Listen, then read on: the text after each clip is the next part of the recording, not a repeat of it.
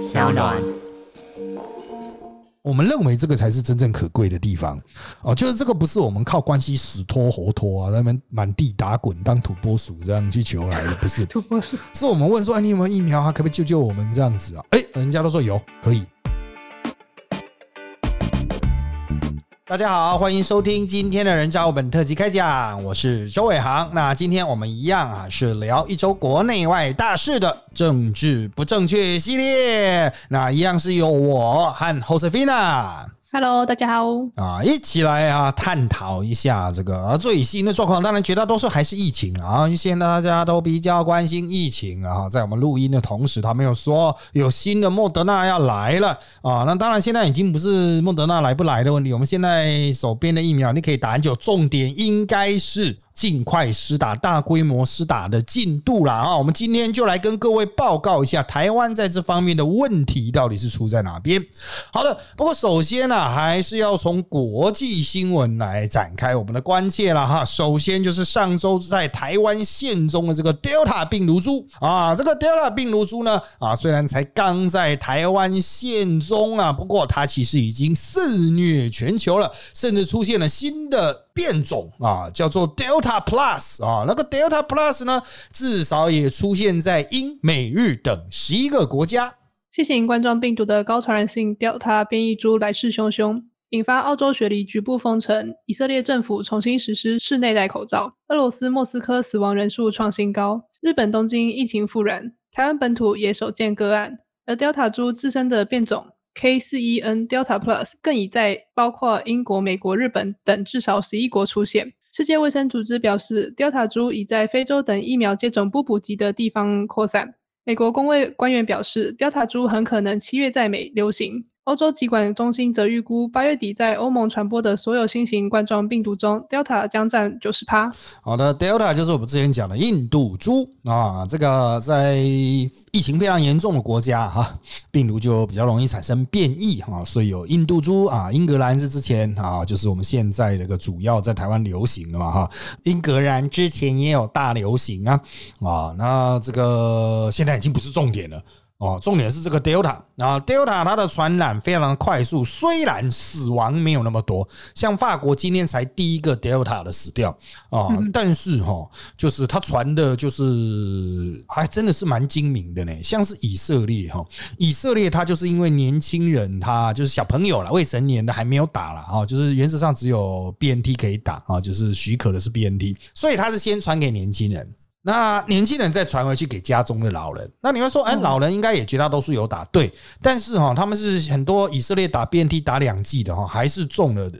这个 Delta，嗯，所以就比较麻烦啊。虽然你有打疫苗就不会死啊，但是还是会传呐，啊，还是会传，会传就可能传到那种没打疫苗的啊，因为特殊宗教信仰嘛。像台湾现在最大的问题就是老人都不打疫苗啊，啊，这个老人打疫苗的比例很低啊。啊，我们去看那个数字，我们都觉得非常的忧心哈。那个不是忧心没有疫苗，就是忧心老人施打率很低，甚至哈，在台湾有些乡镇市。区啊，他老人施打率只有百分之十，就是他在名册上的老人一百个只有十个去打。啊，嗯啊那个施打站的，就是大家都坐在那边乘凉，还有坐到睡着的，就那种医护，你就知道，所以我们还才会有那个施打残疾的问题嘛。上周不是大家都在讲吗？那个施打残疾啊，搞死所有的医护了啊，因为是由诊所在那边决定说排位的顺序嘛，哈，就中央政府就说哦，可大家都可以施打啊，十八岁以上都可以施打，但是没有提供具体方法，就各县市啦，哈，因地制宜啦。但是我们必须要强调，就是。现在说你还是老人哦，因为挂掉的绝大多数都是老人啊，年轻人就算咳得半死哦，就死掉不多，除非你要么很肥哦，要么有慢性病哦。你要是去注意那些年轻的死掉，在台湾的哈，在国外有国外的状况，但是台湾死掉的绝大多数都是有慢性病的，糖尿病啊，哦，心血管疾病啊，年纪轻轻还是会有人有这种病嘛，不然就是太胖了啊。但是政府又说哦，就是我们不要歧视胖子，所以他那些年轻挂掉，他也不会讲那个是胖子啊。啊，就会让你觉得说啊，怎么三十几岁就四十几岁就死掉啊？其实那个胖子啦，所以就是一般正常身心状态的年轻人是不容易挂掉，但是就是老人，希望老人能够多打。可是全世界的老人哈，这个有执念的都特别多，很多地区的老人的死打率都迟迟无法拉高。像我们刚才看到，就是哈，大家都困在这个变异病毒株又迅速增加哈。各位吃保险的，你直接去 Google 上面搜寻，比如说英国疫情啊，什么日本疫情、南韩疫情，你就搜这几个字，它马上就会跳一个图给你看。然后你乍看之下看不出端倪，你就去再从那个图里面去搜寻，就是近一个月或近两周，它可以去调时间轴啊，你就会发现它那个数字都开始飙起来啊，就是 Delta 株啊，像英国就是 Delta 株了，日本也是，日本啊，这个我们上周是讲它解除紧急事态嘛，啊，它马上那个数字就拉起来啊，所以很可怕，这个传染力真的很强。但是你如果再去看它死亡报告，死亡都不多。哦，就是打疫苗是真的有用的啊，所以请大家哈，就是不想死的赶快打一打啊。那你会说，到底什么时候能够打到？这个是我们下一趴啊，国内趴的时候会提到。我们现在就先各位讲，就是国外已经传的严重，这个 Delta 株啦啊，但是会不会再产生新的变种，也是我们正在持续观察哦，因为它会不断的变哦。像日本哈，就是它在三四月的时候，这个原始的武汉株就已经几乎都消失了。哦，就已经被这个英格兰猪取代，然后等到这个印度猪出现的时候，还有巴西猪出现的时候，就很快速的替代哦，所以这个日本真的是一个不错的实验场哦，就是实验场，对对，那个新的病毒去都扩散的超快速的啦。像刚刚有提到嘛，欧洲可能就是欧盟可能到八月底，那时候八月底打疫苗的更多，能够传大概就是变种病毒。我个人呐啊认为哈，就是欧洲应该不至于再次的。变得相当的恶化，因为它到八月的施打的各国应该都可以施打到一定程度啊，它会开放啊，可是大家就是开始学习怎么跟它共存啊，这个欧洲人的经验也会变成台湾人的经验，我们就持续观察了哈。好，再来我们要看到的下一趴呢是香港的苹果日报停刊了啊，它一开始始于商业娱乐八卦啊，但是二十六年后呢，因为政治立场啊，终于被强制压掉了。二十六年前创刊的香港苹果日报二十四日出版最后一份报纸，其社论以“给香港人的告别书”为标题，指苹果死亡，新闻自由是暴政的牺牲品。英国、美国、欧洲联盟同声谴责，人权团体、国际特色组织更说这是香港近代史上媒体自由最黑暗的一天。台湾苹果新闻网则指出，一传媒集团子公司财务独立，苹果新闻网不会受影响。好的，那当然，像我们在最新的消息是说，哎，台湾的苹果新闻网可能也会有一些经营上的调整啊，因为我们上礼拜五就已经在讲说，他要卖了，经营不下去了啊，谁要去买它的问题，就是台湾的部分也因为亏损嘛，总是要解决。做网络媒体哈啊，在台湾没有人是赚钱的。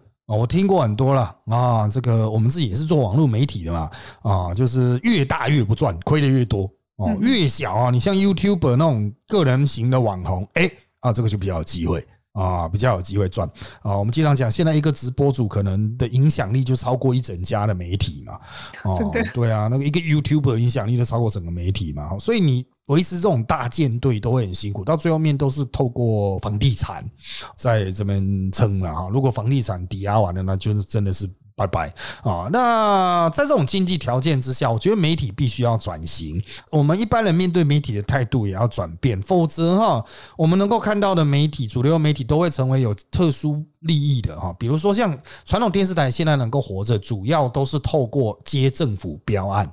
啊，即便像以前中天跟那个民进党政府很不好，他一样也是接了很多个民进党政府的标案哦，啊，他才能够营运下去，否则一定亏钱啊。那你会说，哎，一边亏钱还在一边做人？要么就是他有房地产，要么就是他有一些政治红利啊，就是他可能会收中国的钱啊，等等的啊，哦，否则是经营不下去了。讲白一点，就是现在都没广告啊，大家都不会下广告去下给传统媒体嘛，哦，也不会下给大的。新闻平台啊，那都是下给 YouTuber 啊啊，因为它就是效果真的比较好啊，下给直播主啊，效果比较好啊。哦，就是我们在这个产业中，我们当然就是有深深的体会啦。所以，我们到现在我们都觉得大舰队真的是很难生存哦。所以，苹果日报当然有它的历史。地位，它有它的政治价值存在哈。但是如果经济上哈没办法独立生存，那真的就想，哎，这个精神要怎么转换形式来让它持续的能够发挥影响力比较重要嘛？哈，假设苹果日报啊消亡了啊，这个报纸消亡了，接下来会不会是个人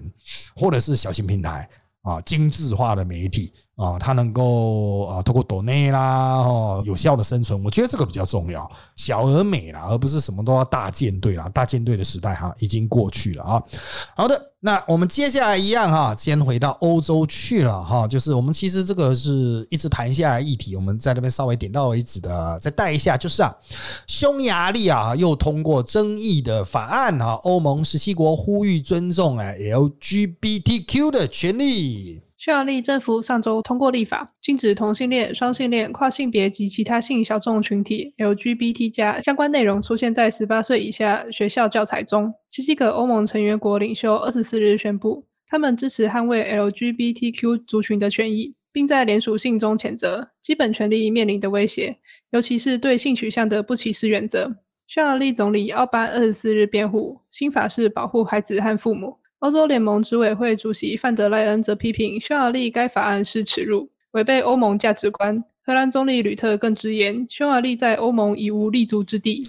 好的，啊，匈牙利欧盟的一部分，不过它现在是比较偏右派保守政党执政啊，所以它能够通过立法哈，就是禁止这些多元性别的相关内容出现在学校教材里面。他会认为这是国家自主权利，可是它也是欧盟的一部分嘛。欧盟其他国家说你不能享受欧盟国家的其他的爽，却不承担相对应的责任义务哦，所以他们其他的国家就是表态就是北宋。那匈牙利要怎么反应呢？他当然可能还会是强调这是我们国家主权啊，哈什么的啊。但是其他欧盟国家可能会对他采取一些制裁，特别是经济上的制裁。这个经济上的制裁可能就会对匈牙利有比较大的冲击了哈。那有必要的话哈，可能会甚至关闭边界啦，或什么的，这就对匈牙利的打工仔会有很大的影响了。啊，因为欧盟最大特色就是我可以到处去工作啊。对啊，对啊，到处跑，这个到处这个寻找自己的机会嘛，哈。那这个别人当然也可以来我们国家了，哈啊，来匈牙利。但是我想，一般欧洲人也不会想去匈牙利，对不对？那个没什么钱的地方，所以大家都有自己手中的牌。啊，那他之所以敢立这个法，当然是有他的国内的一些宗教信仰哈，政治局势。不过，我想啊，现在大势所趋，匈牙利其实是相对啊，面对其他欧盟国家是相对弱势的，他没办法像德国那样强侠，坏不起来了啊。所以他们做这个投票，我个人认为是对国内的相对应的政治力道哈去做一定的回应，就是让他的选民能够满意。可他最后面还是会对欧盟屈服，因为经济利益的损失会非常的巨大啊。好。再来，我们就来看看中国了哈，这个很有趣的中国的新闻啊，这一般台湾人都不知道的，就是中共发表新型政党制度白皮书，遭到批判说根本就不是监督制衡啊。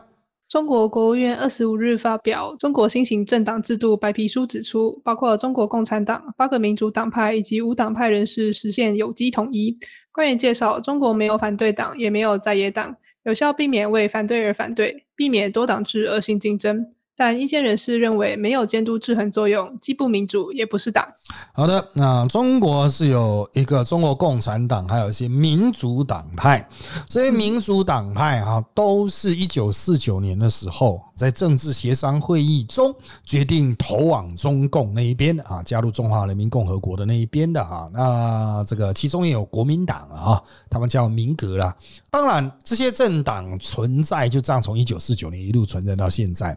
起起落落了，他们也曾经被打压啊。那这些政党的组成的人啊，绝大多数都不是自由参加，是他的爸爸妈妈就是这个党，他是世袭的，世袭的，对，世袭的，就爸爸妈妈是这个党，他的儿子孙子就是继续接了这个党的招牌哦，所以他们有点像是中国的一种特殊的诸侯政治，或是封建贵族啦。但是我要强调，他们曾经。多次被打压就是好。那这些党派呢？他发挥的场域主要是政治协商会议，就是我们讲的政协啊，会有一定的时间机会让他们做个秀、讲讲话啊，也因此可以领个钱这样子啊。但是我要强调，就是啊，讲的也是讲讲爽的，然后最后决定还是共产党来做决定。那绝大多数这些民主党派哈，他们称这些党派叫民主党派，不叫在野党哦。他们叫民主党派，通常来说也不会去反对共产党的想法啊，因为之前被整的比较惨嘛，哈，后来就不敢讲真话。那在目前的状况下啊，其实这些党的存在意义越来越低。哦，所以就是在觉得人家讲的习近平就一个人就可以决定所有事情了嘛，他也不需要那他们擦脂抹粉的那些花瓶啦，连花瓶都不需要哦。所以这些党派哈，将来该怎么办就是一个问号。所以他们就推出了这个中国新型政党制度白皮书。啊，然后就去说明，就是说我们将来白皮书是说将来嘛，将来打算怎么做啊？他就说啊，我们意见是统一的啦，没有反对党，没有在野党啦，啊，不是为反对而反对啦，也不会有什么这多党制、恶性竞争啊。讲白了就是也没啥屁用，就是提供一些建议而已啦。啊，可是这些民主党派他也不见得在中国讲法叫接地气，他们也不见得接地气啊。啊，因为他们之所以能够成为民主党派而取得席次，第一个讲的世袭封建嘛，再来就是共产党会分配。配给你啊，比如说啊，这边有几个人大代表都分配给你这样子啊，当做花瓶这样。比如说九个人大代表，你那边就有一席啊，就会分给你啊，所以一定会有一些不是共产党的在党啊出现在他们的人民代表大会，就是我们的议会里面。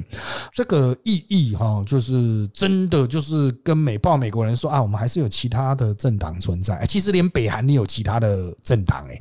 哦，原来呃，北韩是有其他政党，可是他们还更神秘哈，就是外界只知道他们的名称啊，但是连他们有什么人是怎么运作都不知道啊。大概北韩我记得有三四个党，其实哈，中国会不断强调他们有八个民主政党啊，这个很厉害。其实我们小的时候在台湾呢哈，也会有这个合法的民主政党，就合法的在野党，就是中国青年党啦，还有一个民主社会党吧。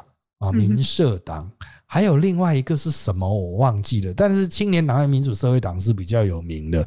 那这些超级小小党哈是合法的，那国民党也会分配席次给他。我小的时候看选举结果，还会有青年党的当选，这样子是真的通过民主选投票当选。可是哈。哦，就是他们的人，就是从一九四九年就一直老老老老老老到一九八零年代就很老了，然后就陆陆续续死掉，就有点倒闭了这样。然后一九八零年代就出现民进党了，然后就出现真正的在野党。哦，所以像这种台湾也经历过了哈。我只能说，以前我们为这个擦脂抹粉，不叫什么新型政党制度，我们是叫它什么啊？一党独大制。啊，我们以前小时候课本啊，还特别强调我们是一党独大制这样子啊，并不是威权，也不是集权，也不是独裁，比较大。对啊，但是其实也没什么监督制衡的效果啦。那个时候主要在党就是党外，可是中国也没有真正的议会啊，所以他们的政党的确是没有意义的。议会只是负责盖章统一啊，所有事情都还是共产党决定的啊。共产党的党代表大会还比较重要啊，所以我们讲说他要开全会嘛。哦，这个会决定习近平能不能继续当，还是祝福他了哈。我们怀念他哈。好，接下来我们来看 Tokyo 东京奥运啊。之前很多人说，哎，东京奥运到底是该怎么进行？有没有观众呢？他们最新提出来的方针是啊，现场观众最多是坐席的五十趴啊，那上限是一万人。日本东京奥运七月二十三日开幕，国际奥会与日本政府等单位六月二十一日举行冬奥五方会谈，决定开放观众入场观赛，人数上限最多一万人。若疫情再度升温，将视情形改采无观众闭门赛事。冬奥组委会二十三日也公告观赛准则：体温超过摄氏三十七点五度者不得入场，场内需戴口罩，全面禁酒等。违规者将被请出场。好的啊，那这些观赛准则在一个月前哈，就比赛正式开始的一个月前提出，其实争论很大。他们内部也是有说直接就无观客啊，就是没有观众的比赛。但是后来他们的妥协就是人数上限最多一万啊，场地很大啊，当然是比如五万人场地只能一万。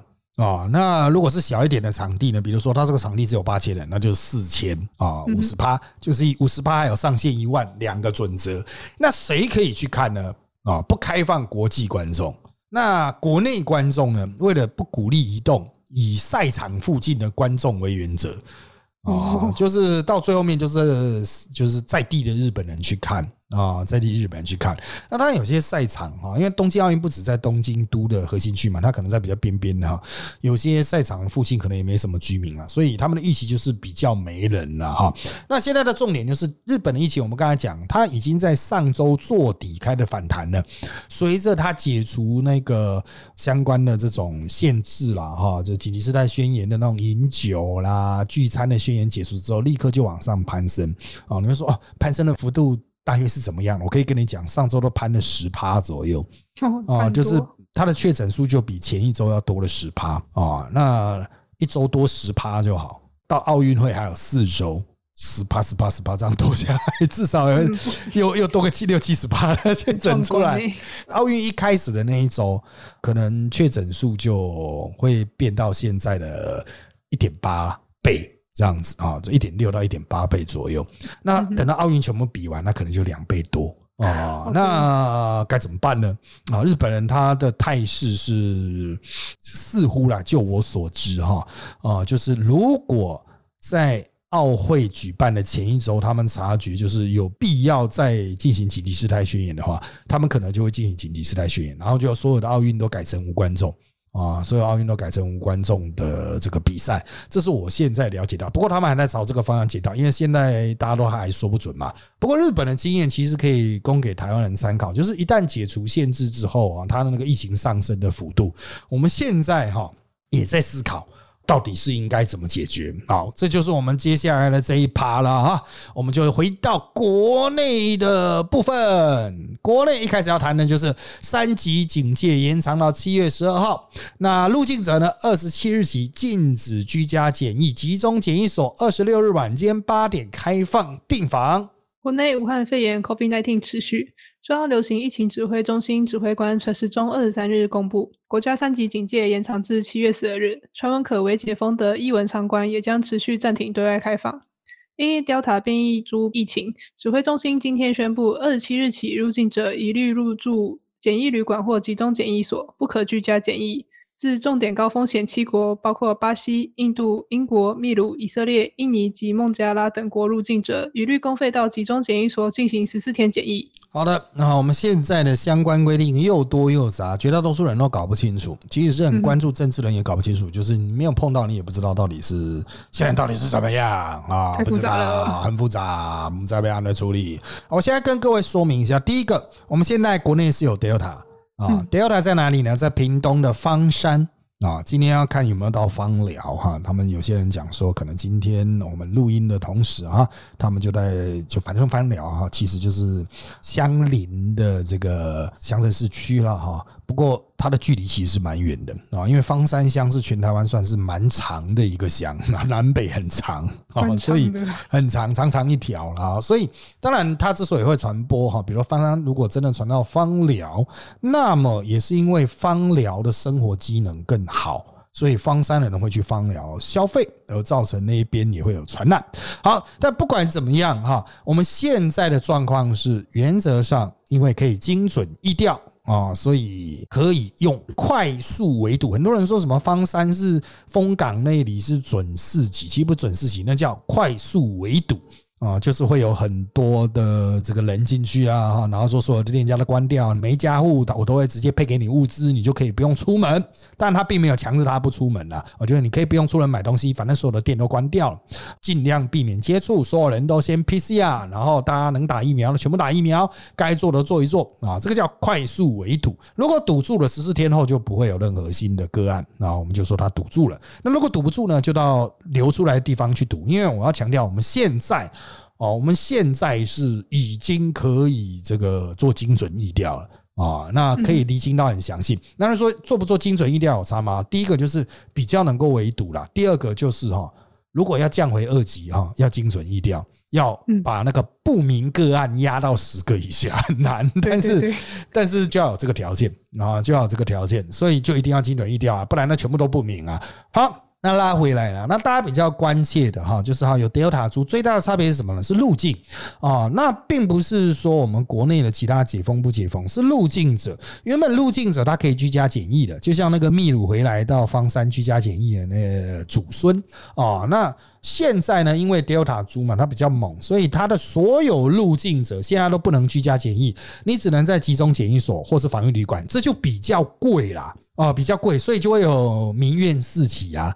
啊，就说我现在回来啊，啊，结果我居然要花钱去住旅馆啊，太贵了，不要怎么样啊！所以政府也开放集中检疫所啊，来给你定。那集中检疫所之前因为去支援那个确诊病患啊，所以一时之间是不够的。不过现在确诊病患少很多了啊，所以就慢慢可以有空房四租啊，所以集中检疫所现在也可以定啊，但它也是有一定的价格了哈，就是。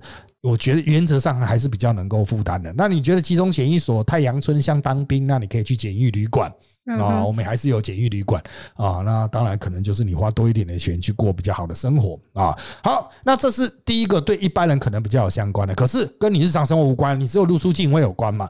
日常生活有关就是延长三级了哈，到七月十二号。那对大多数的业者是说，那六月八之后会不会有一些解封？会有，我们都知道会有一些哈，可能它就比较放松。那他会怎么放松？我们目前听到就是可能会开放室外饮食哦，因为现在室外还是不能吃东西，室内当然更不行了，就是餐厅了。那可能会开放室外饮食，那他的指引哈之后才会出来，不会那么快。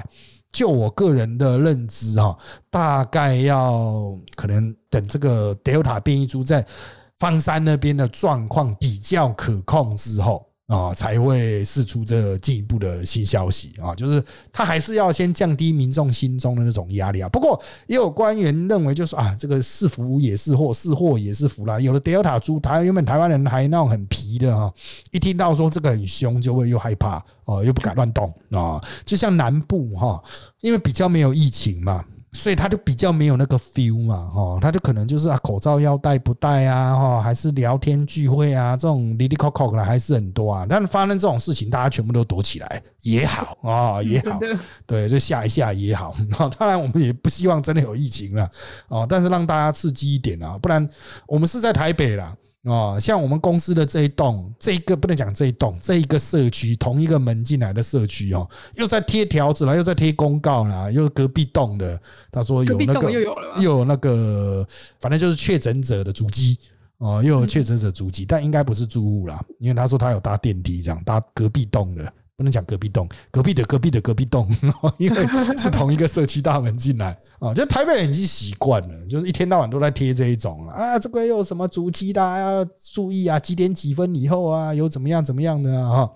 哦，我想这可能是中南部的朋友们比较没有体会到的部分，台北人是已经习惯了啊。反正就最高规格，每个人都像防疫人员一样在那边。我看那个街上人的装备越来越齐全，哦，那个戴面罩越来越多，那很贵呢。哦，那种好的面对好好的就是不会起雾的哦。他们那些名嘴都在跟那个红海要他们的那个夏普的那一个，好像一个要 一千二哦。对啊，所以就去跟就去跟郭台铭要的。对对对哈，好，那当然了哈，这个我们现在知道是会有一些调整，但是详细的调整幅度可能还要很多立法委员下去瞧。啊，我个人，嗯，哎，这个非常的能够体会疫情指挥中心的压力，因为那些明代在吵的时候，哈，有时候我也是在能够知道相关的资讯的。那明代都很凶，因为那些店家都快倒了嘛，像我们公司后巷了，大概倒一半吧，啊，倒了一半。然后我们公司附近有一个叫永吉路三野巷的饮食街，哈，我听说大概倒了三分之二了。哦，三分之二差不多。那饮料店呢，本来就开的满满的都是啊，十几家吧，可能有二十家。我看了差不多倒一半以上啊。那很多什么原来的都是有的，就也不见得是倒，他可能就他算了算了就不要了啊。那是见好就收啊，他也不是真的倒了，就是不想做了这样子啊。那我们还是希望七月十五号哈能够啊，七月十二号以后能够有一些比较好的展望了。啊，不然这些业者哈，都也都是具体的生计嘛，你是补贴，政府也没有钱啊。好，再来就是疫苗扩大接种，目前十类对象，那孕妇啊，六十五岁以上都打得到了。日本、美国捐赠的武汉肺炎疫苗三百七十四万剂到货。疫情指挥中心扩大接种对象，从第七类到十类。最新公费施打顺位纳入十八万名孕妇，六十五岁以上长者在下一波名单上也打得到。好的啊，我们今年呢啊，这个顺位有十八万名孕妇啊，这个是比之前要来的好啊。我们之前小孩子一肚子啊，人家都是十五万，预估十五万，现在啊有十八万名孕妇，而且只是上半年哦，其实是今年可能这个会比较乐观啦啊，少子化的问题会稍微有点缓解，但是不代表解决。但重点是哈，孕妇呢。那当然，现在是给他们打莫德纳啊，可是他们的施打速度也不好诶，就是还是有很多孕妇觉得就是她不太想打哦，所以像我们现在一天的莫德纳大概平均打一万多而已。啊，就是在正式大规模七月二号或七月一号开始的哈，正式大规模施打之前一天大概都打一万多莫德纳哦，所以我们莫德纳前面进来十五万啊，到我们录音的这个时候哈，其实好像只打了十二万多吧，哦，就是施打的速度是很慢的。那从七月二。号，也就是说，那我们下一次录音的时候，哈，就已经正式开始全面施打了。是重点是七类六十五岁以上。最近几天，他们想要先把七十五岁以上的解决掉，但诚如我们刚刚一开始讲的，很多长辈不敢打。啊，不管他是不敢打 A Z 或者所有疫苗都不敢打，他就是不敢打。所以，就算很多人说莫德纳发下去，很多七十五岁以上的又会回笼来打。我们也希望他们真的是愿意出来打。为什么呢？因为哈，说实在的，就各种客观数据来讲，莫德纳的副作用都比较强。嗯，对啊，然后猝死率也比较高。所以，当然不是说直接有科学上的关联，但是打莫德纳死掉的，在欧美国家大概是 A G 的两倍到三倍左右，还挺多的。呃，当然。数量上来说是小到没有什么太大的统计学意义啦。啊，就是人家是说什么跟买统一发票中三奖和四奖的几率差不多，啊，就看你觉得自己有没有中奖的命，应该是不至于，就是因为他也不见得是有科学上的关联，可能就是年纪到了本来就会挂掉啊。啊，就是年纪到的人，本来差不多到每天都会有固定的那个死亡率嘛。但是我们是希望老人能够拉高，为什么？因为第七类哈，第七类它不是老人，第八类才是老人。第七类的看点就是在于说，它是一个不断解压缩的群体，就像人家排队会突然解压缩，前面跑很多人出来嘛。现在在第七类是职业别的，很多的行业都纳入，可是这个行业哦，像那个摊商是一摊一个人，还是一摊两个人？啊，那或者是 Uber Eats、富潘达那一种，他是要全职的还是兼职的？啊，货运司机啦，大台北地区的超商啊，他们说好像后来讲说一个超商是两个，可是一个超商至少就有三班呢。对啊，所以它的逻辑到底是什么？会不会越解压缩越多？不知道。但是第七类私打意愿应该比较高，这点可以确定啊。所以我们认为这个第七类哈。应该是想打的，还是都可以打到。老人六十五岁以上的呢，应该也是想打的都可以打到。你不挑的话，因为日本的 A G 就我们所知是七月中以前一定会到。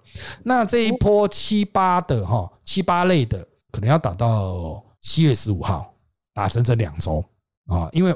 各位可能不知道，我们打疫苗礼拜六日会休息啊，就是没没必要这么热血啊。礼拜六日会休息啊，就是施打的数量会变非常少啊。所以现在我们我之前看了，除了六月十五号、六月十六号，大概都有到十五万，六月十六最多好像打到十六万人，嗯之后每天都是七八万人。哦，就是直接砍一半嘛，就猝死潮出现了，直接砍一半，就是不太乐观呐。但是我们还是希望能打到的就先打，不然后面很多人排的举手在那边很急啊。我打我打，对，所以到七月十五，如果七八类都打的差不多哦，就是哎都已经出现队伍空空的啦，哦，老人也不打哈，接下来就九哦，九就是那个重大伤病。癌症的啦，哈，那种就会开始打了，然后再就是五十岁以上，十类结束哈，后面就没有了。第十类就五十岁以上啊，那十类结束以后就是五十岁以下，十八岁以上，五十岁之间啊，那些不属于任何群体的啊，那那个就是唐风平台了。那那一批人的疫苗现在还不知道在哪里啊，但五十岁以上的哈，搞不好有机会啊，就是六十五岁以上的，我们看那些长者高，我们现在预估啦，如果莫德拉那种副作用一出来啊，什么老人说什么打了之后躺两天呐，在他的赖群里面传一传的话，可能就没人想打 啊，就又是怎么只有十趴了，二十趴的死打率啊，死打率都很低啊，哎，这个我们还是希望啊，家里有老人你就劝他去打，当然可能会比较怕死啦，或怎么样，这个。各自努力了啊！我在劝这个各位能够说服长辈去打，不管什么疫苗能打到都 OK 啦。啊，副作用是什么？其实政府也有相关的监管单位了啊。我们现在那种血栓的哈个案哦，真的非常少，有，但非常少。我们已经打了一百七十几万的 AZ 了呢，啊，也才几个，一百七十几万呢，哦，也才几个有那个血栓哈，所以真的几率是很低的，真的是很低的，就是。当然我知道有些人都觉得自己一定会中乐透，所以才会去买乐透。所以他打疫苗的时候，也觉得可能自己一定会中副作用。但我觉得几率真的是啊，相对是比较低一点的啊，相对是比较真的不要太担心的啦，好不好？好，那接下来我们就直接看到下下个主题啊，下一个主题就是。孩童家庭防疫补贴了哈，这个是很多家长关切的哈，就是家有小孩的，大家就是讲说，政府就发一点钱啊，让你在家里顾小孩的那种感觉了啊。好，已经有一百七十九万人领取入账啦。行政院推出孩童家庭防疫补贴，提供网络申请和实体 ATM 领取。教育部统计，截止下午五点，已有一百八十九万人透过网络或 ATM 领到新台币一万元补贴，比率达八十四点三四趴。好的，啊，当然这个并没有明确排付的东西了啊，这个可说是人人有奖啊。那领完这一批呢，啊，他的意思就是说，好了，政府就是看你这一个月在家里顾小孩辛苦了，发给你一万块这样子啊。那接下来的暑假嘞？哦，暑假其实家长比较关切的是，呃，幼托啊，比如就是幼儿园有没有暑期班啊，学校有没有暑期班啊？现在政府公立的是确定不开了。都没有暑期班，哦，那私立的呢？幼儿园倒掉了，已经很多倒掉了，撑不下去倒了。很多家长就是说，他的那个好不容易争取到的私幼已经倒掉了哈，这个就变得下一期很难以收拾了。等到我们重新恢复运作，大概九月吧，再怎么样，九月一定会重新恢复运作。那重新恢复运作的时候，学校倒了的那些要怎么办？对啊，啊，这个私立的这个就是政府的一大困扰了。所以现在光是发个一万块，真的就只是。聊胜于无啦，帮助不大。但领取的八十四点三四八，代表就是绝大多数人也还是觉得这有钱就把它领来用用啊，不要 miss 掉这样子啊。就我所知，我自己好像还没去领啊，我家里还没有去领。对啊，就是没关系啦啊，这个就先给有需要的人啊，因为我们是比较不会受到影响，有很多家庭受到严重的影响啊。其实我有朋友来跟我调钱啊。调一下现金这样啊，现金搞不过去，我就这样说所有这种可以申请，你都全部去申请，立刻去排啊，你不要问啊，就申请就对了哦，你不要想说有没有钱，你就申请了。如果你真的搞不过来的话啊，我们还是希望哈。有这个机会的，如果你也真的有需求，真的符合资格的啊，你多多去申请没有关系的，你不用担心什么外界的目光啊，哈，没有意义，好不好？好，再来是啊，我们上周有两个疫苗新闻，首先我们来看到的是立陶宛正台疫苗，总统说啊，这个友谊啊是弥足珍贵。立陶宛政府宣布将捐赠台湾两万剂 A Z 疫苗，总统蔡英文与民进党同声表达感谢。总统说：“相信台湾人民也深受感动，这份来自波罗的海的友谊弥足珍贵。”好的，那这个立陶宛的状况，很多人要我来分析啊，它非常特别啊。我们在立陶宛是没有外管的啊，没有外管，我们的外管是由拉脱维亚的外管兼领它的领物啊。哦，就是立陶宛的领悟是由拉脱维亚兼领的啊。其实我们台湾也不太重视人家，所以只在拉脱维亚。拉脱维亚在中间，波罗的海三国的中间啊。我们有发一个函到拉脱维亚的外管去，然后就说：“哎，能不能帮忙找疫苗啊？”好，那立陶宛得到了这个函，那他们就自己主动就播了，自己主动演绎，主动播。我们认为这个才是真正可贵的地方。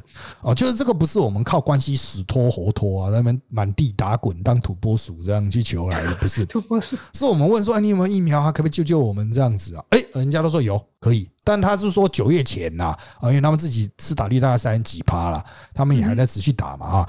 啊，但是你要想立陶宛两百多万人而已啊，他都捐两万剂啊，美国人是三亿人呢啊，美国人三亿人捐两百五十万剂，立陶宛才两百多万人就捐，等于是像台湾这种规模捐大概二十万剂啊！你想在台湾捐二十万剂一定很痛，这哪来二十万？可是这就代表了哈，这个其实第一，我们跟他也没什么实质的互动，他只有说接下来可能会来台湾设代表处啊。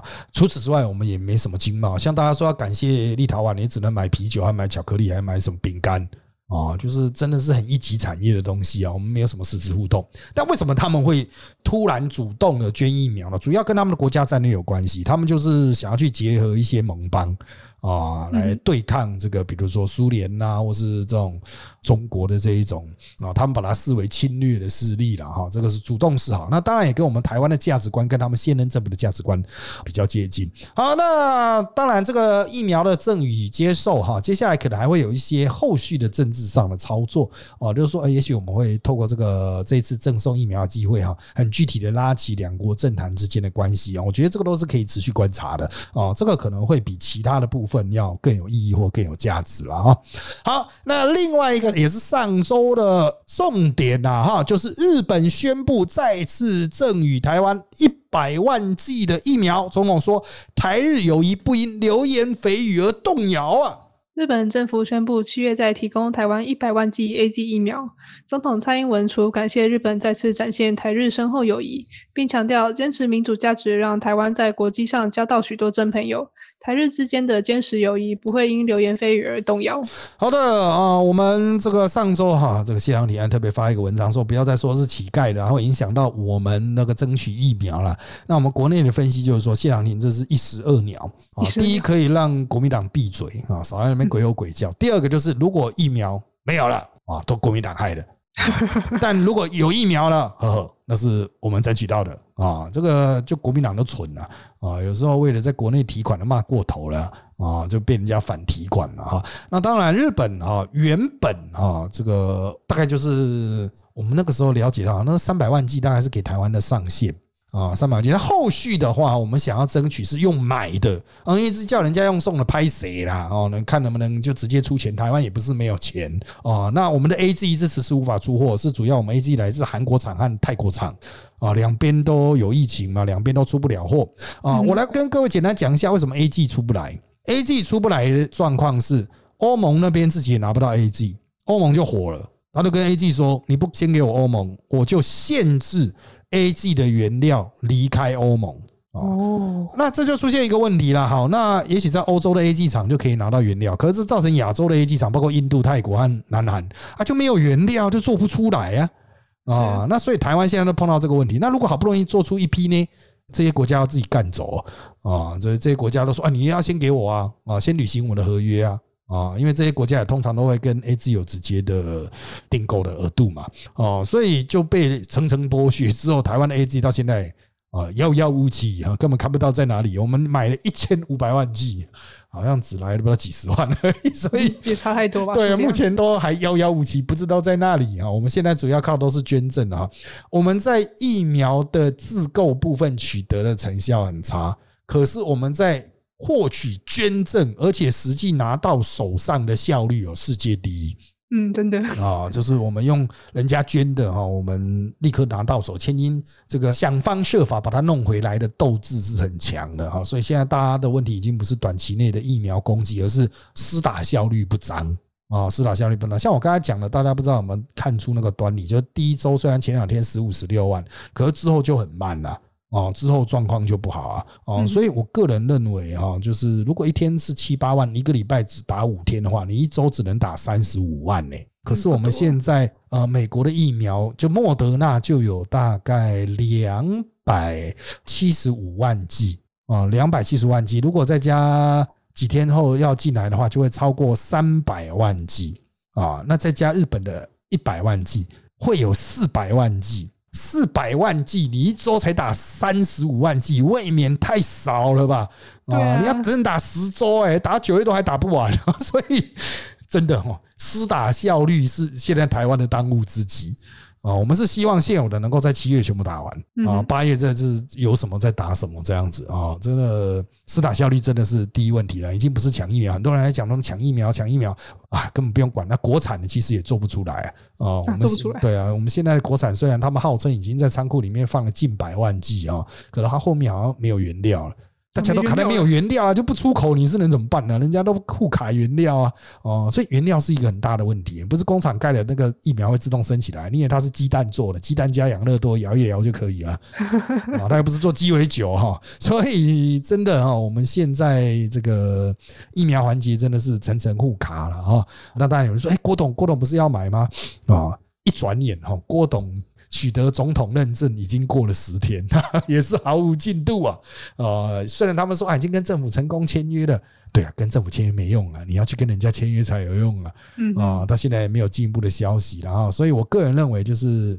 也不是乐观不乐观啦，哈，什么八字什么没有一撇哈，八字连注音符号都没有，好不好？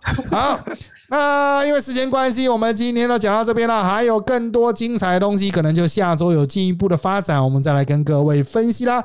那我们今天就谢谢大家收听我们这集的人渣我们特辑开讲。现在我们在各大 Podcast 收听平台，如三尔 APP、Apple Podcast 和 Spotify 都可以听到我们节目哦。欢迎大家订阅、留言给我们五颗星。那我们就下次再见喽，拜拜。